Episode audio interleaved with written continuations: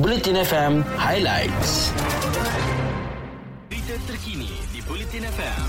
Sumber daripada Harian Metro, Berita Harian, Free Malaysia Today, Utusan Malaysia dan Kosmo. Kementerian Perumahan dan Kerajaan Tempatan dengan kerjasama Kementerian Perpaduan Negara dan Kementerian Kesihatan sedang meneliti cadangan memperkenalkan program mobilisasi vaksin komuniti ataupun MOVAC 2.0 selepas fasa pertama berakhir pada 3 Oktober lalu. MOVAC fasa pertama diperkenalkan pada Ogos lalu bagi mempercepatkan proses suntikan vaksin COVID-19 melalui program imunisasi COVID-19 kebangsaan bagi penduduk luar bandar. Timbalan Menteri KPKT Datuk Sri Dr. Ismail Abdul Muttalib berkata pelaksanaan MOVAC fasa kedua akan membolehkan proses suntikan dos penggalak vaksin COVID-19 kepada golongan sasar dipercepatkan. Secara keseluruhan 84,868 dos suntikan vaksin diperuntukkan bagi program inisiatif KPKT dan Kementerian Perpaduan Negara itu. Dalam perkembangan lain, orang ramai diingatkan tidak membuat spekulasi susulan dakwaan bayi didera pengasuh yang tular di media sosial beberapa hari lalu. Ketua Polis Tuan Rasha Alam, Assistant Commissioner Baharudin Mat Taib berkata, pihaknya kini masih menjalankan siasatan berhubung kes itu. Pada jam 3.22 minit petang Rabu lalu, bapa mangsa yang membuat laporan polis kerana ada kesan kemerahan pada lengan kiri dan kanan mangsa ketika dalam penjagaan pengasuh yang baru hari pertama dijaga oleh pengasuh itu. Pemeriksaan awal doktor mendapati terdapat kesan soft tissue injury pada lengan mangsa. Kes masih disiasat mengikut Seksyen 31 dalam kurungan 1 dalam kurungan A Akta Kanak-Kanak 2001 dan jika sabit kesalahan boleh didenda tidak melebihi RM20,000 atau dipenjara tidak melebihi 10 tahun atau kedua-duanya sekali. Seterusnya, PAS akan melaksanakan 70% kempen bagi menghadapi pilihan raya negeri Melaka melalui media sosial. Itu kata pengarah pilihan raya PAS Pusat Muhammad Sanusi Makno. Menteri Besar Kedah itu berkata langkah itu diambil bagi menghadapi kemungkinan Suruhanjaya Pilihan Raya dan Majlis Keselamatan Negara mengeluarkan prosedur operasi standard bagi PRN Melaka yang tidak dibenarkan kempen konvensional seperti ziarah rumah ke rumah dilakukan bagi mengekang penularan COVID-19. SPR menetapkan tarikh penamaan untuk PRN Melaka pada 8 November, diikuti undi pada awal 16 November dan juga mengundi pada 20 November. PRN Melaka diadakan susulan pembubaran Dewan Undangan Negeri Melaka pada 4 Oktober lalu apabila empat ahli Dewan Undangan Negeri menarik sokongan terhadap kepimpinan Ketua Menteri Datuk Sri Sulaiman Mak Ali.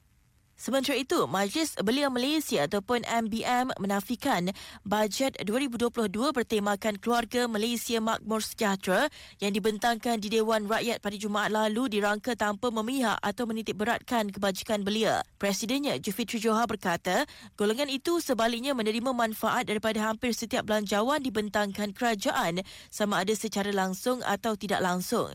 Selain itu, katanya beberapa cadangan MBM untuk belia kelainan upaya ataupun OKU diterima antaranya memastikan bimbingan, latihan dan juga tunjuk ajar bernilai 10 juta serta kuota khas bagi pembabitan golongan itu dalam bidang pekerjaan sebanyak 1% di bawah inisiatif MyStep dan Jamin Kerja. Perdana Menteri Datuk Seri Ismail Sabri Yaakob semalam menegaskan golongan belia tidak dipinggirkan dalam bajet 2022. Sebaliknya terdapat 25 inisiatif dalam belanjawan negara itu boleh dinikmati sama ada secara langsung atau sebaliknya. Kenyataan Ismail Sabri itu difahamkan merujuk kepada beberapa komen daripada golongan belia dan bujang yang menyifatkan bajet 2022 tidak memihak kepada mereka. Majoritinya kecewa berikutan tiada kemudahan pengeluaran kumpulan wang simpanan pekerja KWSP bernilai RM10,000 seperti iCitra yang sebelum ini disifatkan penting bagi membina kehidupan pasca pandemik. Ada juga yang mendakwa bantuan bagi golongan bujang diketepikan selain ada yang menyifatkan mereka tidak mendapat apa-apa kecuali vaksin. Dalam pada itu, bermula hari ini, sebahagian pengguna telefon pintar tidak boleh menggunakan aplikasi WhatsApp kecuali menaik taraf peranti masing-masing. Sebelum ini, WhatsApp mengumumkan untuk menghentikan fungsi aplikasi itu pada lebih 52 telefon pintar mulai 1 November ini.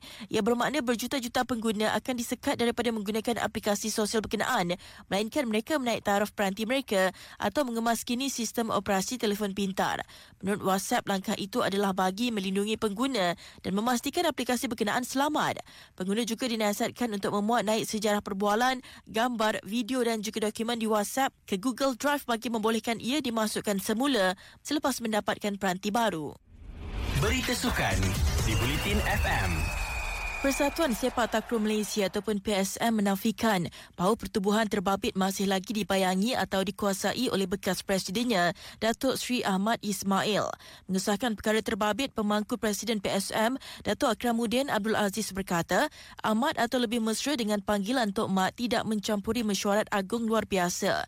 Katanya Tok Mat tidak lagi mengambil tahu mengenai PSM sejak beliau dikenakan tindakan sekaligus menafikan individu berkenaan masih lagi ada pengaruh dalam pertubuhan pertubuhan tersebut.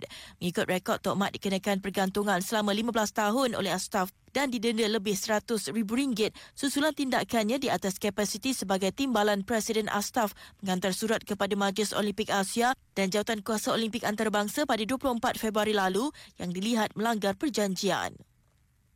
Beralih ke perkembangan bola sepak. Pemain tengah Melaka United Fakrullah Rosli menyasarkan pasukan itu untuk muncul juara bagi kumpulan C bagi memudahkan laluan ke semifinal dan final Piala Malaysia musim ini.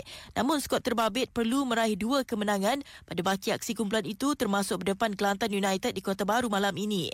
Menurutnya sasaran untuk meletakkan pasukan mengungguli kumpulan terbabit sentiasa membara walaupun bakal dicabar hebat Kedah Darul Aman yang kini berada di tangga kedua carta. Katanya mentaliti pemain yang mahukan kemenangan jelas menjadi azimat buat pasukan untuk sekali lagi berdepan Kelantan United walaupun sekadar menang tipis 2-1 pada pertemuan di Stadium Hang Jebat pada rumput Jumaat lalu. Justru rekod asli tanpa kalah itu bakal menjadi motivasi buatnya dan rakan sepasukan untuk meraih mata maksimum di laman lawan kali ini.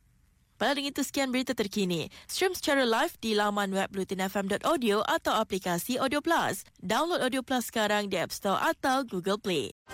Ikuti berita-berita terkini di Bulletin FM.